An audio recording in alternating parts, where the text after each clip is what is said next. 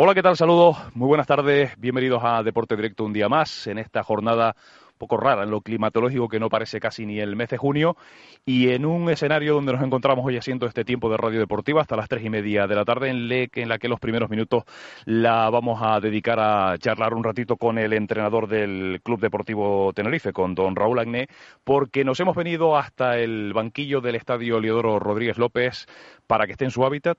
Mm, lo podríamos haber llevado a la radio, pero bueno, hemos preferido hoy hacer esta entrevista en este escenario donde el pasado domingo el Tenerife logra la permanencia frente al Real Betis Balompié. En cualquier caso, antes de entrar con el míster del Club Deportivo Tenerife, quiero que escuchen lo que decía esta mañana en TEI de Radio, a eso de las nueve de la mañana, Miguel Concepción, el presidente del Club Deportivo Tenerife, aprovechando evidentemente un asunto fuera del ámbito deportivo, de un asunto personal dentro de empresarial, en este caso de sus empresas, el asunto de Islas Airways, que ahora aquí no vamos a abordar, pero había una parte para tocar la parcela deportiva. Y esto decía Miguel Concepción en el diálogo que manteníamos con el presidente del Club Deportivo Tenerife, en un diálogo que desde luego también tuvo referencia a nombre propio con el técnico del conjunto blanqueazul. Con Miguel Concepción hablábamos, le hacíamos la siguiente mini entrevista, apenas tres minutos, asuntos de actualidad del conjunto blanqueazul. Vamos a cambiar de tercio, estamos un poquito más tranquilos, suponemos, en otro ámbito, y usted me va a permitir, cuando estamos a punto de alcanzar las nueve de la mañana en Canarias, que aunque sea alguna preguntita del equipo blanqueazul le podamos hacer, y está aquí mi compañero Oscar Herrera. Oscar, buenos días. Hola, buenos días, buenos días María, buenos días don Miguel Concepción. Eh, Hola, Oscar, Buenos días, presidente. Bueno, en el ámbito del Club Deportivo Tenerife me le, imagino aliviado, ¿no? Esa es la palabra. Tranquilo, feliz, aliviado y además contento por cómo respondió el equipo el domingo y, y por la gran respuesta de la afición. Sí, la verdad es que la verdad es que aquí se, ha demostrado que, que, la isla está con el Tenerife y así así quedó visto en el estadio con ese lleno que tuvimos para apoyar al equipo y y después de una temporada donde el proyecto no era precisamente ese, pero mm. eh, las cosas son como son, siempre nosotros los que tomamos decisiones también nos, nos equivocamos y en esta temporada eh, hubo ha habido muchos muchos errores que al final se pagan por, una, una, temporada sufriendo y, y, dando dándole a, a, nuestra afición por, por más que alegría, sufrimiento y en cada partido, pero bueno, al final yo creo que toca pasar página y mm. prepararnos, empezar a trabajar en una próxima temporada donde donde a ver si cometemos los mayores, los menores errores mm. posibles y, y sacamos un, equipo con, un proyecto que, que, se lleve a futuro. Yo no lo voy a hacer, obviamente no procede en este momento una macro entrevista a Miquel Concepción, eso será en otro momento, pero eh, presidente, hoy eh, entrevistamos a Raúl Anguinente y de Radio a las 12 de la tarde, además lo haremos en el, propio banquillo del Heliodoro Rodríguez López, em, y le quiero preguntar por cómo puede estar encausado el futuro de Raúl Agné. Usted hace un mes en una rueda de prensa casi dio por hecho su continuidad, hay que sentarse, hay que hablar, pero entiendo que hay buena predisposición por parte del Tenerife, ¿no? Sí, yo creo que las dos partes en este caso tienen buena predisposición. Yo creo que él ha hecho bien su trabajo por el por lo que fue contratado para terminar esta temporada, pero indudablemente creo que el hombre tiene merecido sentarnos a hablar a ver si hay un puede haber un principio de, acuerdo. Yo yo espero que sí.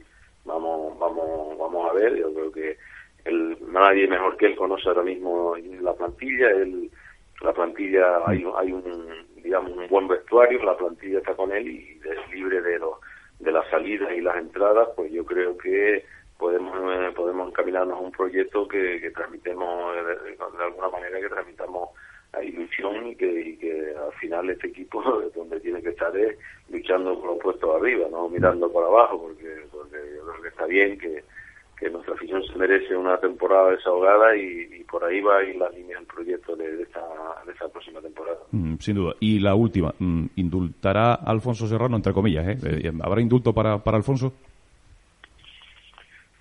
Bueno, Alfonso Serrano eh, es un buen profesional, e indudablemente, ¿no? Él, él ha reconocido también que, que no ha estado demasiado acertado, pero no olvidemos que la Comisión Deportiva la formaba también más personas. O sea, yo creo que es una responsabilidad.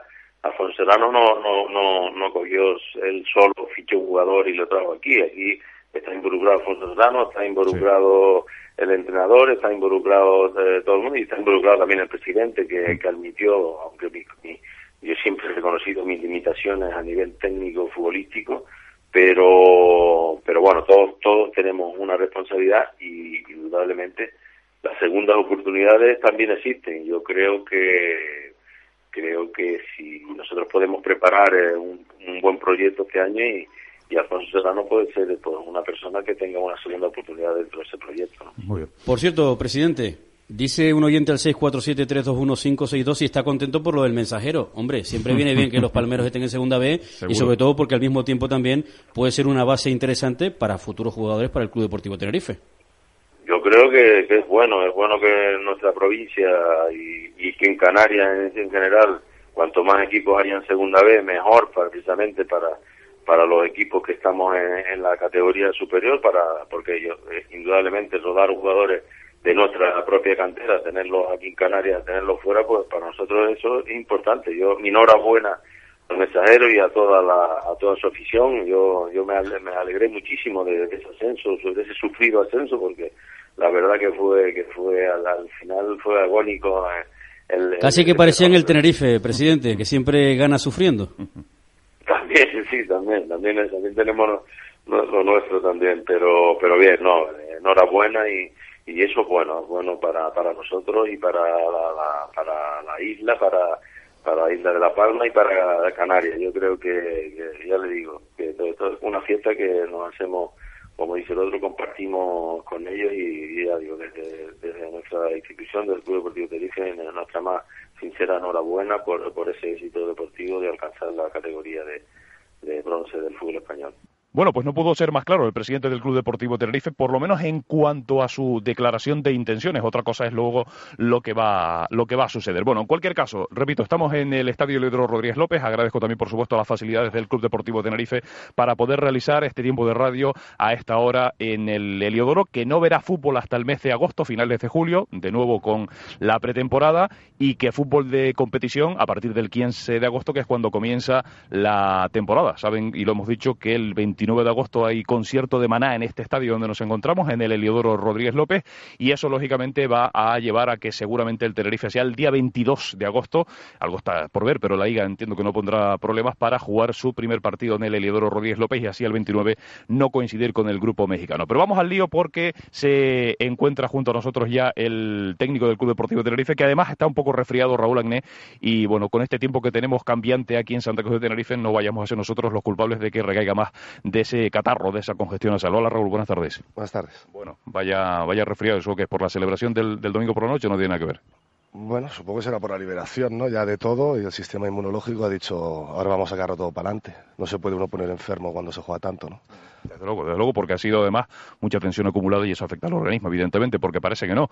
Porque eh, decía Raúl Arné hace poco que presión, y es verdad, son aquellos trabajadores que o no tienen trabajo o si tienen que trabajar muy pronto para tener una jornada laboral maratoniana. Pero ustedes también sienten esa presión. De otra manera, lógicamente, son unos privilegiados de Siaridane, pero la presión se lleva, es fuerte, ¿eh? Sí, porque no dejas de, tener, de llevar a tus espaldas y tener la responsabilidad de llevar un club, una ciudad y una afición detrás, ¿no? Y eso es lo que te hace estar tenso en ese sentido, ¿no? Bueno, ¿cómo está Raúl Agné eh, un par de días después de, la permanencia? Liberado, tranquilo, sereno, me imagino que ya con un poco la sensación del deber cumplido. Sí, esa es la expresión, la sensación del deber cumplido.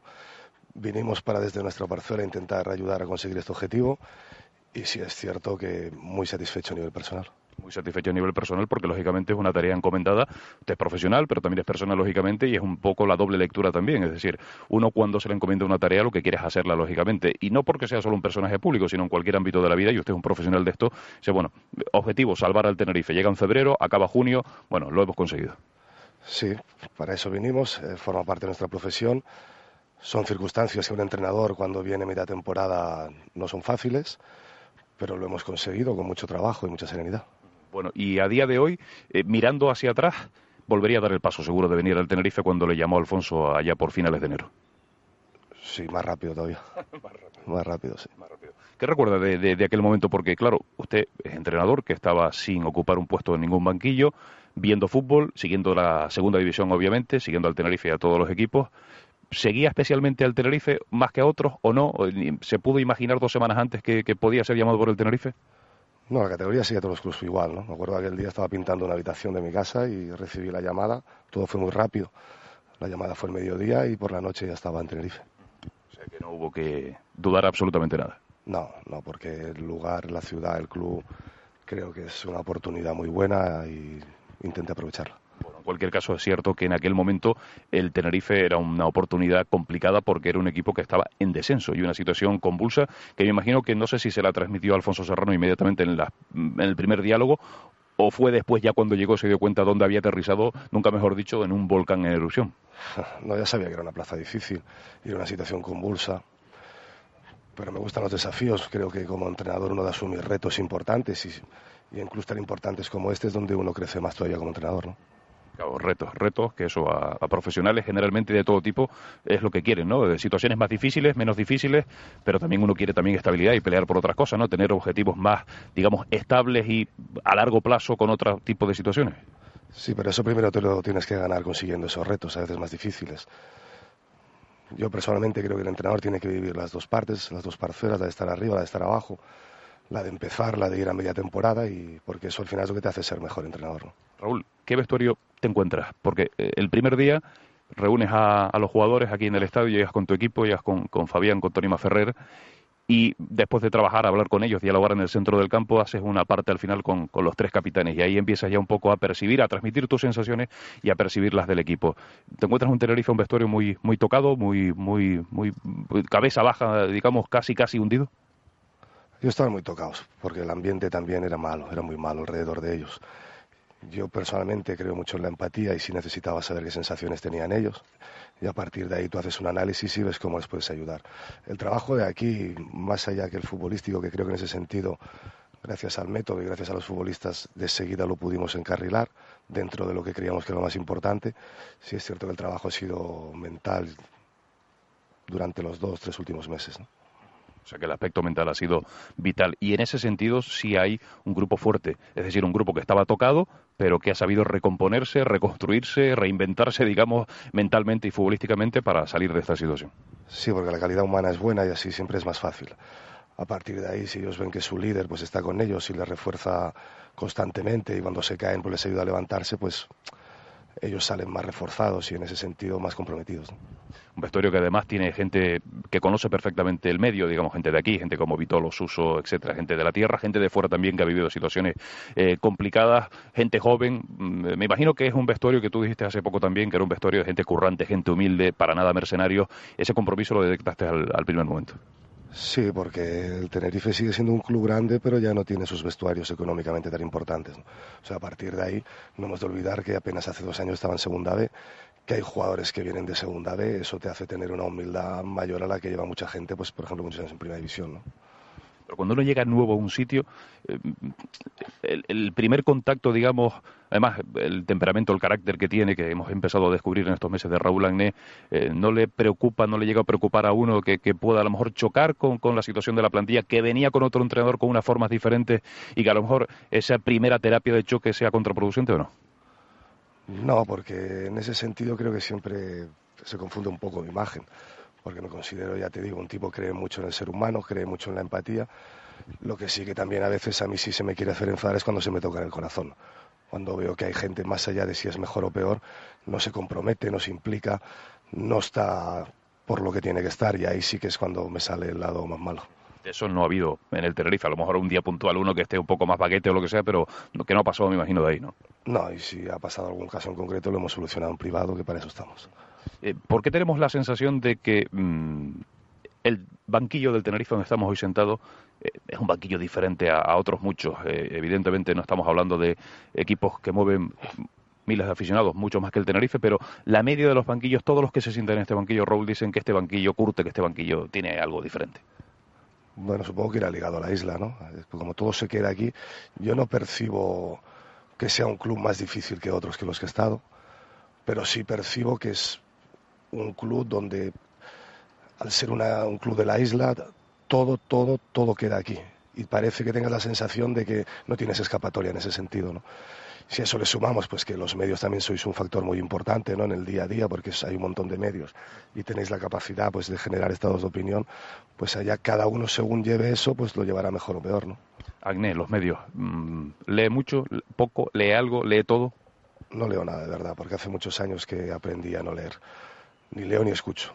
Y luego para eso tengo un, un excelente profesional o excelentes profesionales de jefes de prensa que sí a veces les pregunto más que nada por mí qué se está diciendo, ¿no? para saberme manejar en ese sentido, sobre todo por los futbolistas. ¿Qué ha detectado en esa transmisión, en esa correa de transmisión con, los profesionales del club, de, un poco del trabajo que venía haciendo y de las sensaciones que transmitía Raúl Agné y el equipo, obviamente? Yo he vivido lugares mucho más duros que este, a nivel de medios. Yo sé que aquí tenéis mala fama, pero yo personalmente siempre digo que la crítica es buena, porque la crítica hace que no te distraigas ni te confíes lo que no me gusta nunca es cuando se confunde la libertad de expresión con la libertad de agresión, ¿no? Eso es lo que siempre digo que no me gusta. Y cuando se, cree la gente que desde el insulto puede hacer lo que le dé la gana, ¿no? Pero la crítica es necesaria, es necesaria. Bueno, objetivo cumplido. Estamos haciendo un repaso un poco de los primeros eh, días, semanas.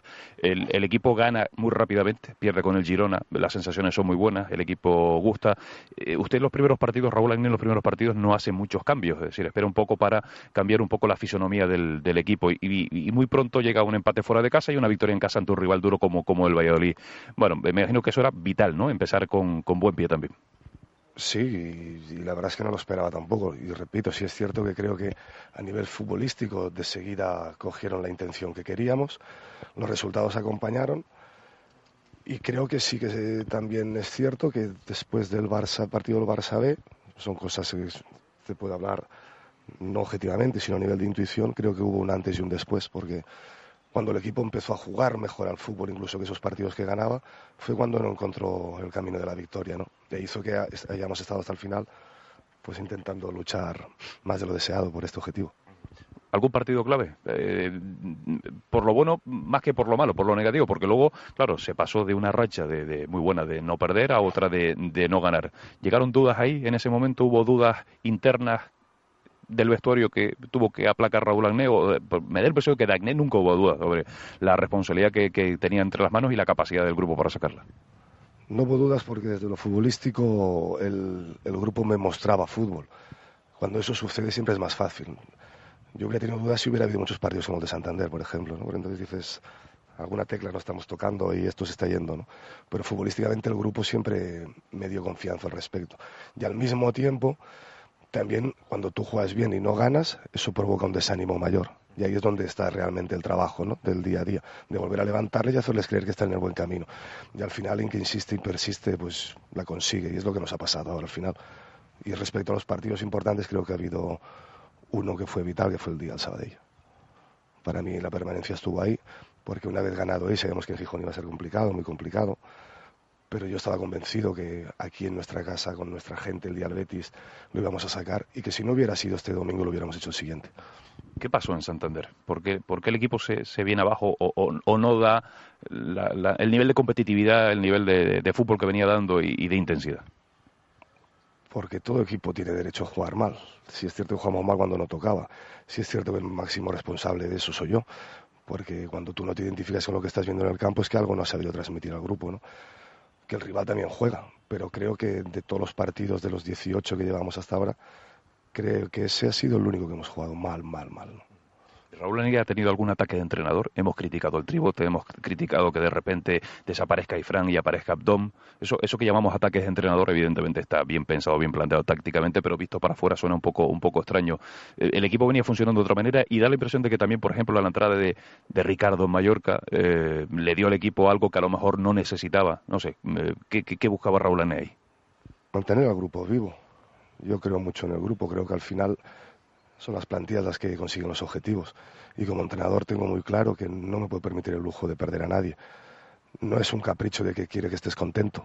Creo que esto es largo y que luego también el día a día yo soy el que convivo con ellos y hay veces pues que algún jugador necesita ir sentado también. Evidentemente, es decir, eso, eso que de fuera a lo mejor no se maneja porque hay que convivir día a día con el, con el grupo y que puede chocar un momento determinado, pero que bueno, yo me imagino que mm, generalmente también todos los aspectos hay que manejarlos, el jugador más experimentado, el menos experimentado y tener un vestuario lo más estable posible, ¿no? Sí, yo le doy mucha importancia al grupo humano, le doy mucha importancia al día a día. Y a que todo el mundo se sienta importante. Yo creo que hay futbolistas que han de entender que por encima de todo está el club, lo más importante es el club y que a partir de ahí los entrenadores nos pagan por tomar decisiones y que nosotros cuando tomamos las decisiones no las tomamos al azar ni, por, ni de manera caprichosa. Y creo que no nos ha ido mal. Aquel día con Ifran, ¿qué pasó? ¿Lo castigó o no lo castigó? Lo castigó un poco. es que claro, la explicación luego... No, nos fue mal, ¿eh? No, no, no, fue bien, fue bien. Lo hemos tenido hasta el final que no se ha dado la permanencia. No, no, es, no se trata de castigar o no castigar, se trata de que aquí somos personas adultas, nos vestimos por los pies y que hay veces que hay que entender que, lo primero es lo primero. Estaba el, Diego está un poco a lo mejor despistado en ese sentido. No, pues porque Diego es un ser humano, como lo soy yo, como lo eres tú, como todos los futbolistas, y tenemos altos y bajos, y... pero yo, Diego, solo le puedo estar agradecido por su comportamiento profesional, porque ha sido un chico que sé que a veces ha dudado de él y al final ha marcado 11 goles y creo que ha sido una pieza muy importante para la permanencia. ¿no? Me imagino, eh, Raúl Andrés de los que tiene pinta de abordar los asuntos de frente, Diego también, o sea, eso se habla y, queda más o menos aclarado y, y, bueno, son órdenes de entrenador al fin y al cabo de jefe de grupo, pero imagino que ahí el diálogo es importante también, ¿no?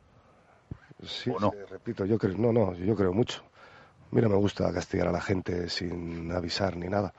Me gusta hablar con la gente y me gusta dar la mano a la gente, decir, y cuando salgas por esa puerta tú te comprometes, si no, ya sabes lo que hay. Nos miramos a la cara, nos decimos las cosas, pero no contigo, con todo el mundo.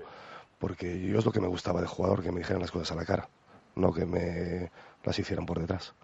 Bueno, Raúl, estamos en un momento en el que la temporada ha sido de mucho sufrimiento, lo detectamos todos. Eh, el otro día había imágenes increíbles. Eh, ya las hubo en Sabadell. Hubo varias que nos quedamos con ese abrazo con Suso, con gente de su banquillo que luego nos sale en la foto, con gente de su grupo de trabajo. En Sabadell ya hubo, digamos, un avance de lo importante que era aquel, aquellos goles, aquel triunfo. Y el otro día se vio perfectamente muchos gestos en muchas imágenes que luego generalmente no, se, no, no recoge la grada, que solo se queda con los focos en el centro del campo, de que la comunión ha sido importante, de que la liberación ha sido importante y de que esto ha sido la leche para, para, para el equipo. Yo decía el otro día, es increíble que a lo mejor un equipo como el Tenerife esté festejando la permanencia, pero también es verdad que se ha visto la cosa tan peluda, tan fea, que es normal, ¿no? Esa, esa liberación de adrenalina y de felicidad. Yo siempre he pensado que cuando uno consigue algo lo tiene que celebrar. Es como cuando gana, parece que sea una obligación ganar. Yo me he acostumbrado a cuando gano estar muy contento y uno tiene que estar contento. Las circunstancias han mandado y si es cierto que el año ha sido malo y que todo el mundo le hubiera gustado que fuera mejor. Pero lo único que te va a permitir generar nuevas expectativas y poder planificar mejor es la categoría. Por lo tanto, hay que celebrar que se ha mantenido la categoría, porque un descenso es un drama. Y entonces sí que es difícil volver a levantar, tanto a nivel institucional, a nivel social, a nivel profesional dentro del campo. A partir de ahí, yo creo que los jugadores, que yo personalmente, por lo que he sufrido, de verdad, soy una persona que por los demás más que por mí, les he visto tan jodidos que es normal que el otro día se liberen de esa manera, tanto en Sabadell como el otro día, porque creo que se merecían este objetivo, cumplir con este objetivo, porque lo ha pasado mal el grupo. Mm, usted ha tenido palabras para muchos, pero especialmente para un jugador dijo así, recuerdo, creo que casi casi literal, que, que Vitolo solo hay uno, ¿no? Eh, eh, jugadores como Vitolo son muy importantes, ¿no? Eso no significa desmerecer a los demás. ¿Pero ¿Qué tiene Vitolo? Pues desde aquí lo siente, tiene alma, Suso también, eh, otros futbolistas también, pero, pero lo de Vitolo ha hecho una temporada espectacular, su grado de compromiso ha sido brutal. Estamos hablando de, de, alguien que se implica mucho también y es un entrenador lo agradece. A veces se suele decir, es la prolongación del entrenador en, el terreno de juego. No sé si es el caso de Vitolo, pero Raúl Agné para Vitolo ha tenido siempre palabras también muy positivas. A mí no me importa reconocer que Vitolo es el jugador bandera de este equipo. De hecho, el otro día era un centrocampista y era un delantero. El segundo gol lo da él. Es un jugador que abarca, es un jugador que tiene un, compromiso con la isla, con, el club, que lo demuestra en el campo. No es que lo diga yo, es que lo demuestra cada partido. Luego hará cosas bien y mal como todos, ¿no? Pero luego sí es cierto que es un muchacho que a mí personalmente nos da un alma y un coraje que yo no me voy a esconder que sin estos dos centrocampistas, tanto él como Aitor, mismo Ricardo, que es un excelente jugador, pero la, pareja que he ido poniendo para mí es muy buena, han sido el alma y el motor de este equipo y, piezas fundamentales para conseguir el objetivo. Y no nos olvidemos de Raúl Cámara, que, parece de goma el tío, que, recibe hostias por todos lados y, se levanta al momento y es un tío espectacular, que se ha ganado a la grada además con ese tipo de situaciones también de, coraje, de, ser un jugador bravo y luego futbolísticamente también con sus recursos. No me gusta personalizar porque creo que hay que merecer a todo el grupo a todo el grupo, porque al final es lo que decíamos, todos son importantes. Pero yo a Raúl ya lo conozco de, Huelva, no lo vamos a descubrir ahora. Si tú eres capaz de tener 11 Raúles en un equipo de fútbol, es muy difícil que pierdas, porque tiene un instinto competitivo muy, muy, muy alto. Luego tendrá los pies más cuadrados, más redondos, pero en ese sentido sabes que por ahí no va a pasar nunca nada. Los fichajes de invierno han sido determinantes, cada uno ha aportado lo suyo, Abdón, Juan Carlos, Dani, eh, usted llega y ya estaban, eh, Raúl Ani llega y ya estaban esos fichajes, pero ¿han sido importantes también para sumar a lo que ya venía del grupo anterior? Creo que el mercado de invierno es un mercado complicado ofertar. Y sí que creo que aquí han, han ayudado y han sumado, sí. En ese sentido, me imagino que también Alfonso, que se le ha criticado mucho también, oiga, cuota de responsabilidad positiva tendrá porque una de las principales también ha sido acertar con la elección de, Raúl Negro, con lo cual eh, me imagino que Alfonso en ese caparazón que, este año está recibiendo por todos lados también, su cuota de protagonismo en, esta permanencia tendrá, ¿no? Evidentemente, Alfonso lleva muchos años en el mundo del fútbol y su trayectoria le avala. Eh, hará cosas bien, hará cosas mal, como las hacemos todos. Pero en ese sentido estamos hablando de un excelente profesional. Bueno, Raúl, ahora que estás con las defensas bajas, ¿te quedas? ¿Sigues en el Tenerife? no sé, no sé, no sé. Si el club está contento y yo estoy contento, pues seguro que iremos cogidos de la mano. Y si no, pues eternamente agradecido a la oportunidad que me ha dado este club. Hoy ha dicho el presidente, lo ha dicho en varias entrevistas, a nosotros en la radio nos ha dicho, Agnes es un gran profesional, ha hecho muy bien su trabajo, nos sentaremos a hablar y entiendo que hay predisposición por todas las partes, por las dos partes, y no debe haber ningún problema para llegar a un principio de acuerdo. El guante está tendido, me imagino que tiene pinta de a falta de concretar detalles de que pueda haber acné para rato en el Tenerife, ¿no? No, sé, a mí me educaron que por encima de todo uno tiene que ser agradecido. Y yo esas cosas las tengo, tengo mis principios, mi moralidad, que no digo que sea mejor o peor. Y lo que es evidente que el primer club que voy a escuchar es al Tete, eso está claro. Porque le estoy agradecido porque también yo lo he sufrido, porque también si, llegáramos a un acuerdo, pues me gustaría vivir lo que vi el otro día, pero aspirando a cuotas mayores y poder empezar desde un principio. A partir de ahí, esto es fútbol y uno nunca sabe lo que puede pasar de hoy para mañana, ¿no? El primer club al que va a escuchar, yo no sé si Tente Sánchez ya le ha dicho, Raúl, que, por ahí tienes algún otro tocando la puerta. Pero te repito, el primero es el Tete. No, no, aunque esté a tomar por saco de mi casa, pero el primero es este club, que es el que cuando estaba parado se acordó de mí. La frase del otro día de que el próximo que se siente en este banquillo, sea Raúl Arneo, sea otro, debe planificar bien para que esto no vuelva a pasar, es dicho con toda la intención del mundo, evidentemente, porque nadie quiere otro año así, ni Raúl Arneo ni absolutamente nadie, ¿no? No, no, no nos lo podemos permitir, ni el club se lo puede permitir. Sí es cierto que es fútbol y que todos los clubes cuando empiezan las pretemporadas quieren planificar para conseguir retos importantes, pero lo que está claro es que creo que cuando se toman las decisiones y, y sí puede marcar un destino es, y un trabajo muy importante tanto de la dirección deportiva como de los entrenadores es cuando tienes tiempo para planificar. ¿Es muchas exigencias, Raúl Es decir, quiero esto, esto, esto y lo otro o no? No, soy una persona de consenso y de diálogo. Digo la mía. Lo que está claro que creo que un equipo de fútbol lo primero que tiene que tener claro es cómo va a jugar.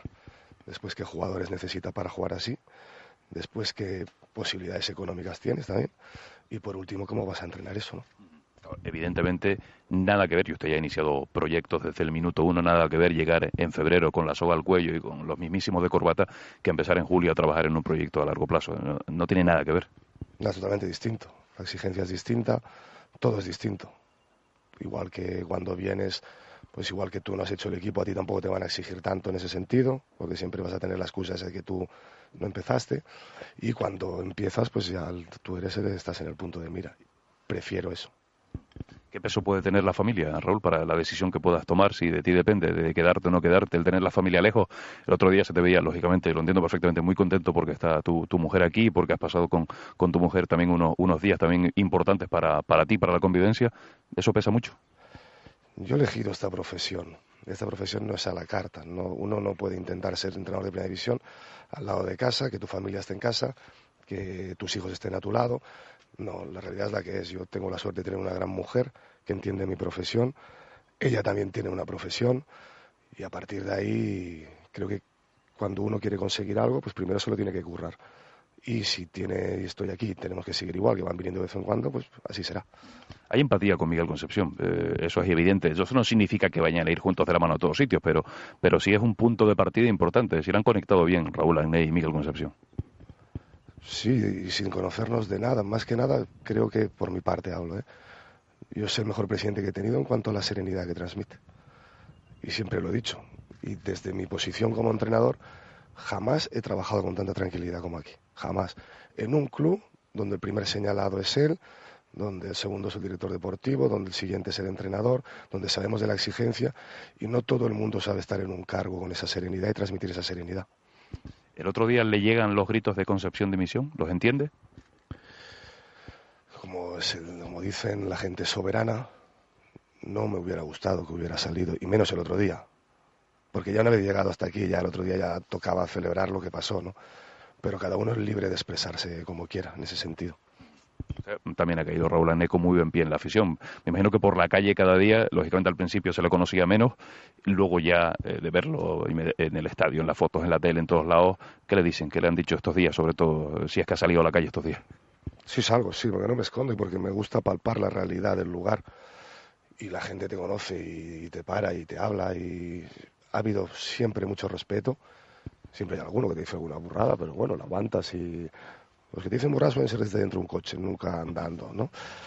Pero en ese sentido le agradeció a la gente porque, porque creo que ha estado cuando tocaba siempre con el equipo. Me acompaña, nos acompaña en esta entrevista Raúl, el jefe de deportes de Diario Aviso, mi compañero Máximo Martín, que se están conociendo ahora personalmente y, bueno, tío fenomenal, además que llevamos muchos años trabajando juntos y hay buen feeling, que es lo importante para todos. Hola Máximo, ¿qué tal? Buenas tardes. Hola Oscar, buenas tardes. Buenas tardes. Bueno, hemos repasado muchos palos con, con Raúl Agné, estamos casi en la parte final de la, de la entrevista. ¿Qué le quieres preguntar eh, al míster del Tenerife? Dos preguntas. Eh, estaba escuchando atentamente las preguntas que le hacía, las respuestas que daba el, entrenador. Eh, dos preguntas. la primera, cuando el equipo va sacando la cabeza a flote con, esas ocho jornadas en las que el equipo pues se distancia un poco de, de, los puestos calientes de la, clasificación. ¿Qué pasa en ese momento? No sé si un exceso de confianza, una relajación, un, salir ya de la situación de agobio durante, que lleva durante toda la temporada y quizás se descomprime el vestuario un poco. Eh, y después la siguiente pregunta es, cuando la situación se ve otra vez complicada, ¿en algún momento te perdón, teme que, que, el equipo se pueda ir, se pueda ir para abajo? Respecto a la primera pregunta, yo siempre digo que en el fútbol hay cosas que son indemostrables. Y yo he mantenido antes, luego y ahora que el equipo deja de ganar cuando mejor fútbol hace. El equipo no gana en Barcelona con buen fútbol, al Zaragoza con buen fútbol, al Llagostera con buen fútbol, al Lugo con buen fútbol, al Alcorcón con buen fútbol. Demostrar eso, porque se dice que se ha bajado la tensión o se ha bajado la concentración, no me parecería justo. ¿Vale? Cuando se empezó ganando, ¿qué hizo el equipo? Bueno, a lo mejor tenía los niveles de tensión tan, tan sobreexcitados que conseguía, pero no nos engañemos como también ganábamos. No creo que fuera un exceso de confianza. Y la segunda pregunta que me has hecho. Si en algún momento teme de verdad eh, ahora en esta situación, en estas últimas semanas, que es cuando yo creo que todos nos hemos alertado de verdad de decir, oye, que nos podemos oír otra vez por el sumidero al pozo de la segunda B. Eh, ¿En algún momento usted lo ve tan dramáticamente como lo, quizás lo estamos viendo mucha gente? No, porque también cuando llegué, lo primero que dije, una vez visto la realidad del lugar, que yo no me iba a intoxicar del ambiente de aquí. Lo único que he hecho a nivel mental, yo personalmente, es no intoxicarme. Porque ese pesimismo que se vive aquí, que lo puedo entender o no lo puedo entender. Yo como entrenador no me lo puedo permitir. Y luego no, no me planteé que la cosa iba a ir mal porque, te repito, porque el fútbol estaba ahí. Y así es más fácil creer. Y luego yo convivo con el grupo y sé cómo son y sé que tienen cojones para echar esto para adelante. Y así ha sido, ¿no? Pero lo más importante es que hemos intentado aislarnos de ese ambiente, de ese pesimismo, ay, ay, ay, que la segunda vez hace poco estaba aquí, que volvemos otra vez al pozo. Pero yo en todo momento, incluso llegué a hacer una apuesta muy importante, de que no bajábamos. Yo no he bajado nunca. No sé, me llegué a jugar mucha pasta, ¿eh? O sea que... ¿Con alguien del, del vestuario? Con toda la plantilla. Con toda la plantilla. Les dije que estuvieran tranquilos, que no íbamos a bajar. Que me jugaba toda la pasta con ellos si querían. Que me hicieran caso y que estuvieran tranquilos. Eso es un secreto, ¿eh? Nadie lo va a saber. No se va a contar, no se va a contar. Eh, una pregunta. Eh, hablado de ambiente tóxico, eh, y no es la primera vez que lo escuchamos, sobre todo de, gente que viene eh, de fuera y, te lo transmite así. A lo mejor nosotros estamos metidos dentro de la isla, ¿no? que son al fin y al cabo cuatro paredes y, no nos damos cuenta, pero sí es verdad que se palpa ese ambiente tan quizás viciado en algunos momentos. Sí, tóxico es una expresión, no, no, no, no lo toméis al pie de la letra eso, pero tú acabas de dar la respuesta vosotros sois de aquí, vosotros sabéis que aquí queda todo comprimido, queda que el que llega, desde que llega, dicen que esto es la isla, ¿eh? que, el, Tenerife, cuidado, que hay mucha presión. Claro, escuchas eso, escuchas eso, escuchas eso. Hay gente que si no tiene personalidad, pues se lo acaba estar creyendo y todo. Y uno lo que ha de hacer es no distraerse y estar pendiente solo de qué puede hacer desde su posición para ayudar a mejorar el rendimiento. Yo en ese sentido intento prescindir de eso. Al hilo de lo que decía Máximo, ¿Se llegó a hablar dentro del vestuario de playoff? Porque fuera sí se llegó a vender playoff. De hecho, recuerdo una rueda de prensa después de un partido, no sé si fue la del Zaragoza, que, se empata uno y tal, que, un compañero le pregunta, eh, ¿se puede soñar con algo más? Y la primera palabra de Raúl N. fue, joder, pero si estamos como estamos. Eh, ¿Pero se llegó a manejar dentro o no?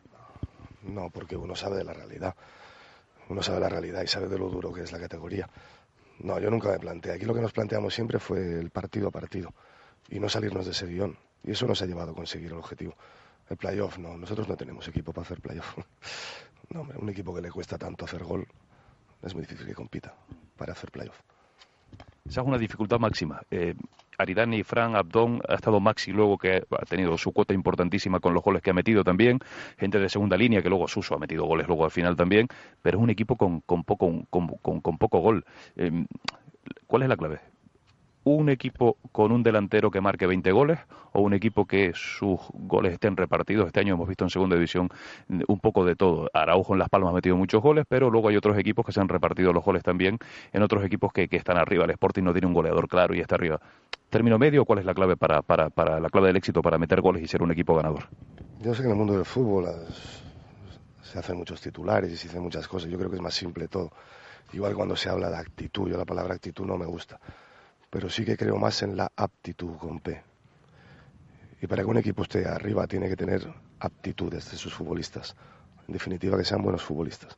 Que los que tienen que tirar pases sean buenos técnicamente, que los que tienen que hacer gol de dos te aprovechen y te metan una buena definición, que los centrales te sumen, que al final tener buenos jugadores siempre es más fácil. De hecho, el otro día el Betis, pues les veías un nivel técnico muy preciso, mucho músculo. Son jugadores de primera división, ¿no?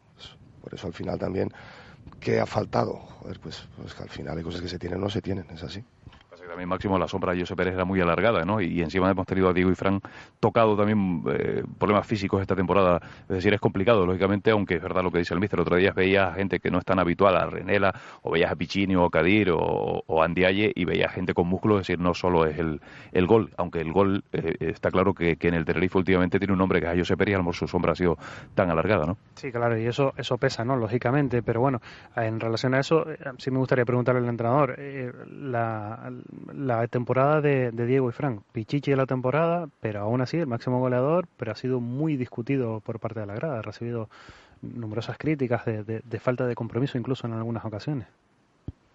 No, falta de compromiso no. Y la crítica a un delantero siempre es mayor que a un defensa, a un centrocampista. Y ellos lo han de entender así. Por eso también cobran más los delanteros y por eso son más señalados. Igual que los entrenadores hemos de entender que también estamos en la diana, ¿no? No yo creo que ha hecho una buena temporada. 11 goles con la lesión que ha tenido. Sí es cierto que creo que, que últimamente el equipo ha generado muchas ocasiones de gol, también así es más fácil. Y en ese sentido, ahora los últimos partidos, tanto él y Suso, pues mira, han estado más eficaces y nos han ayudado, ¿no? Si Agnés se queda, pediría renovar o que intente hacer una, una gestión el presidente, Alfonso Serrano si se queda también para mantener a, a Diego y Fran en la plantilla. Pero es que esto no es el Raúl Agneglu de fútbol.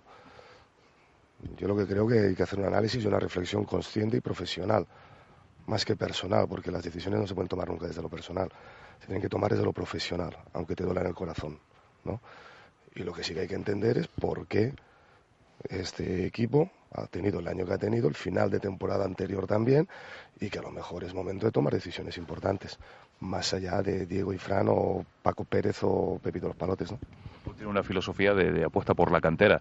Eh, Raúl Agné ha trabajado con, con, la cantera, ha tenido luego también sus momentos también para decirle a la cantera, usted ha hablado en grupo con ellos en bastantes ocasiones en el Mundialito y les ha dicho las cosas claramente. Esa política de cantera la, la, puedo asumir perfectamente porque aquí hay, también hay, hay, nivel. Hemos visto a Omar Perdomo que hace tres meses jugaba en tercera división y que juega en el Molinón y se joder. Y el otro día ante el Betis igual, ¿no? Es decir, un poco un ejemplo del, del valor que pueden tener los chicos también, ¿no? El club cree, yo creo y por eso trabajan con nosotros en el día a día y por eso vamos viendo su proceso y su evolución y a partir de ahí pues son ellos los que van encajando en la idea o no o si son conscientes de lo que es el fútbol profesional y al final se ponen y se quitan pero desde aquí siempre se les va a tender la mano y desde el club igual hay nivel, es decir, hay nivel como eh, la, demagogia típica, eh, 11 o 10, 8 canteranos, pero hay nivel como para tener un equipo competitivo en segunda división con base importante de gente de la tierra. Es un club complicado en ese sentido.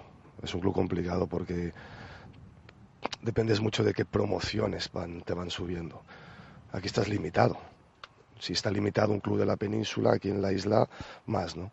Si tienes la suerte de que hay una promoción que te salen tres, cuatro futbolistas, sí, ¿no? Como por ejemplo la que salió de Iriome, Ángel, Irán, Cristo, ¿no? Eso es complicado. Ahora, yo no tengo ninguna duda de que uno, dos, tres jugadores pueden ir saliendo. Yo ahora afirmaría que cada año saliera un futbolista.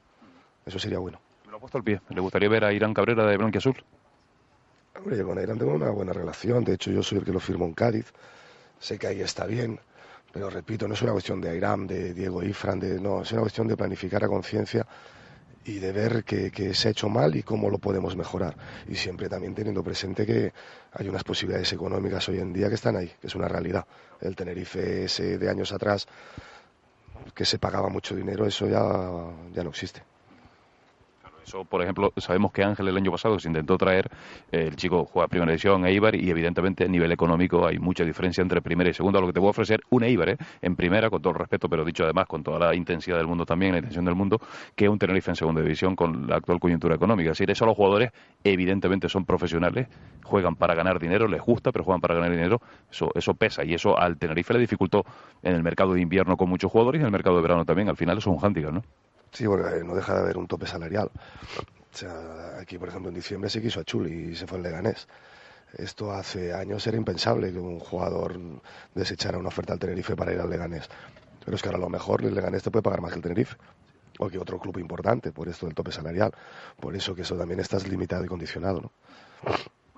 Máximo, eh, más preguntas ya en la recta final. Nos quedan apenas cinco minutos de diálogo con el míster. En cuanto a la planificación, eh, sí es verdad lo que dice y estoy muy de acuerdo de que cada segundo que pasa yo creo que eh, es perder casi hasta de dinero. ¿no? El Tenerife debería trabajar rápido en ese sentido, en tener las cosas muy claras para la temporada que viene y comenzar a actuar muy, muy, muy pronto, casi, casi de inmediato. Bueno, yo estoy convencido que ya lo está haciendo. Porque no se deja nunca de trabajar, o sea, y es la obligación de todos.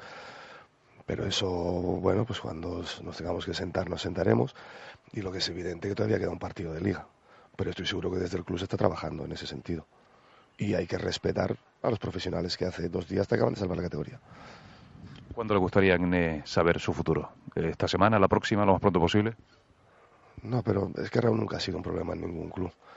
Cuando toque, cuando toque, sin, sin ningún problema. A lo mejor hoy, creo que tiene comida con el presidente, come toda la semana. Eh, ¿Tiene hoy comida, hoy martes, con Miguel? Que yo sepa a día de hoy no, pero sí suelo comer cada un día a la semana, sí. Pero el presidente es un hombre que te llama a lo mejor de aquí un cuarto hora y dice vamos a comer. Sí, sí, encantado, ¿eh? Ya. Eh, eh, yo creo que estamos dándole vueltas a un asunto. Yo, yo creo que Raúl me va a seguir en el Tenerife, es una opinión personal. Creo que se dan los condicionantes por parte del míster, por parte del club. Creo que va a haber acuerdo. Yo no sé si será un handicap que a Miguel Concepción le quede un año de mandato, que, sea un año de transición. Eh, ¿Con un año se conformaría, Raúl? Yo donde voy suelo ir por un año, porque no creo en otras milongas. No creo en proyectos, no creo en nada.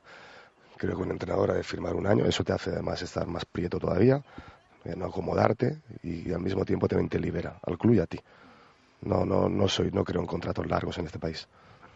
¿Ha ido de Guachiche ya o no? Ahora tendrá, ya ha ido, ¿no? El otro día. El otro día. ¿Qué tal? Bien, muy bien.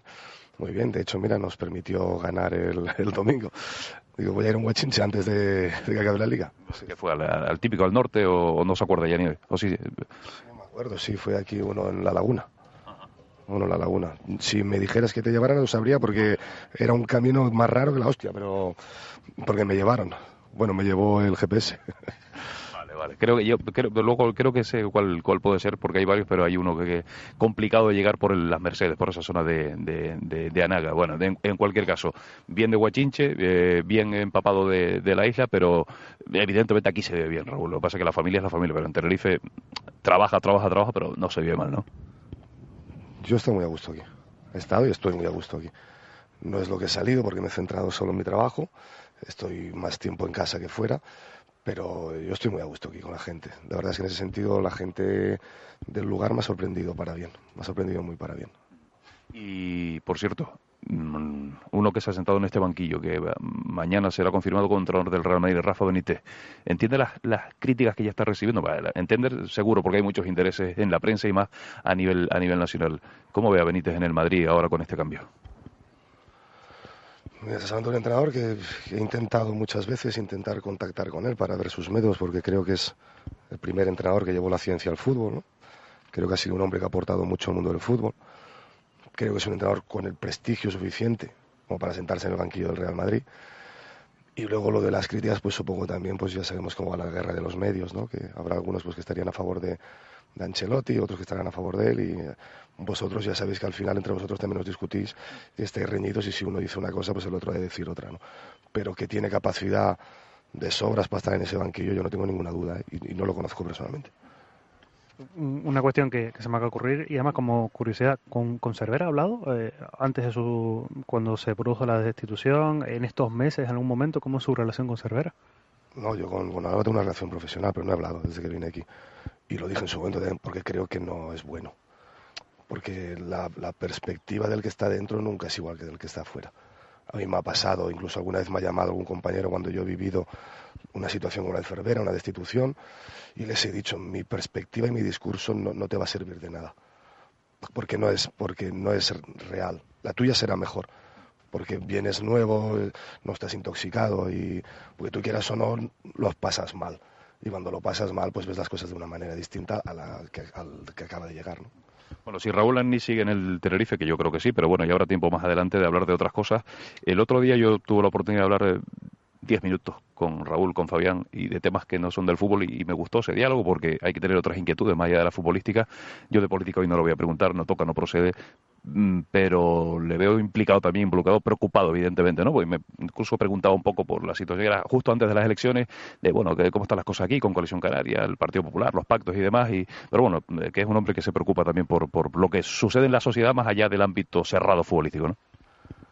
Sí, sí, sí, es que creo tengo una herencia familiar ahí importante, una cultura importante, política. No que hayan sido políticos, pero sí soy de una zona fuerte en ese sentido, unos ideales muy fuertes, con criterio propio, porque eso lo he ido aprendiendo. Y lo que sí que pienso que la calidad política de este país deja bastante que desear.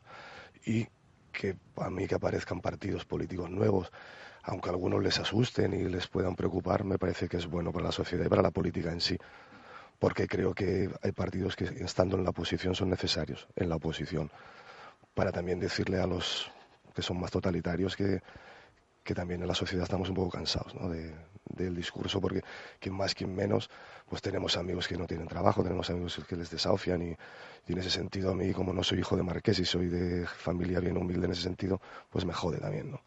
Pero más allá de esto no te puedo decir. ¿Te mojas con el tema del himno, de, de la pitada al himno? Sí, me mojo, no, porque creo que hay que respetarlo todo. No me gusta eso. Igual que entiendo el que quiera ser independentista. Creo que todo el mundo es libre y tiene derecho a decidir lo que quiera como pueblo. Eso los catalanes, vosotros, cualquier pueblo.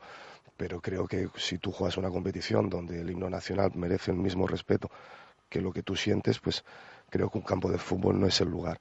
Pero es una opinión muy personal. Igual que tengo muchos amigos de esos que pitan y que les entiendo su postura, ¿eh? que aunque yo piense lo contrario, lo mejor, porque me gusta más unir que dividir, ¿no? Pero al final creo que las masas pues pues generan eso, creo que a veces la gente se apunta a ese discurso desde la masa, ¿no? Cosa que a nivel individual no sería capaz, ¿no? Muy bien, pues yo creo que ha sido ya, vamos a acabar, un diálogo interesante, eh, con las dificultades que se ha notado en la voz de Raúl de que está jodidillo, efectivamente, pero bueno, recuperando para, para volver a trabajar ya tres días de, descanso que la plantilla lo necesitaba. Es decir, necesitamos desconectar, evidentemente, ¿no? Tres días que han venido a todos francamente bien para ya afrontar el viaje a Soria y, y listo, y liquidado, vacaciones. Sí, era necesario que ellos ganaran y se y sobre todo veníamos de una semana de vernos la cara todos los días, a todas horas. Dejar de verles yo la cara a ellos y ellos a mí, yo creo que eso nos ha liberado a todos también durante tres días. Y el jueves pues intentaremos que sea menos, el viernes igual y luego el domingo pues intentar dignificar la profesión al máximo posible porque tenemos la suerte de que ninguno de los dos equipos podemos adulterar la competición. ¿no? Y ahí bueno, pues a ver qué pasa tampoco se juega nada por un lado o por otro, imagino. Veremos gente, gente, a lo mejor alguna prueba, alguna historia ahí que podamos decir como, bueno, vamos a probar o a premiar, como hizo Mel aquí, a esto o al otro, ¿no? No sé, lo que sí está algún cambio habrá, es evidente, porque hay jugadores que han tenido mucho y mucho, mucho desgaste, pero tampoco es cuestión de ir ahí a hacer experimentos, ¿no? No, intentaremos serlo lo más profesionales posibles en ese sentido. Raúl, muchas gracias, que vaya todo bien, mucha suerte y que ojalá, como estaba la presentación de la Copa Mau, la Copa Mau también la, vivamos juntos aquí en este, en este banquillo, en este caso ustedes sentados en este banquillo. Y gracias además al Tenerife y a, Raúl Agné por atender esta entrevista aquí en el, en el hábitat habitual. Digo, a ver si lo traemos a su hábitat y, está el hombre más tranquilo, aunque habitualmente yo me imagino que también en la radio hubiera estado igual de, abierto, de, diáfano, de claro y de, y de sinceros y medias tintas. Muchas gracias, Raúl. A vosotros. Y me siento, me siento mejor aquí. ¿eh? me lo imaginaba. Máximo, muchas gracias. Un abrazo, Oscar. Gracias también a todo el Club Deportivo Tenerife, por supuesto, también en esta jornada en la que el Heliodoro se prepara ya para un descanso, para tener unos meses de descanso hasta que vuelva a arrancar la pretemporada y luego ya la, competición. Nos vamos a quedar enseguida con la presentación del Campus Suma, eh, decimoquinta edición, que ha tenido lugar este mediodía, a las dos y media, en el Estadio de Rodríguez López. Campus Suma, decimoquinta, décimo primera, décimo primera, es verdad.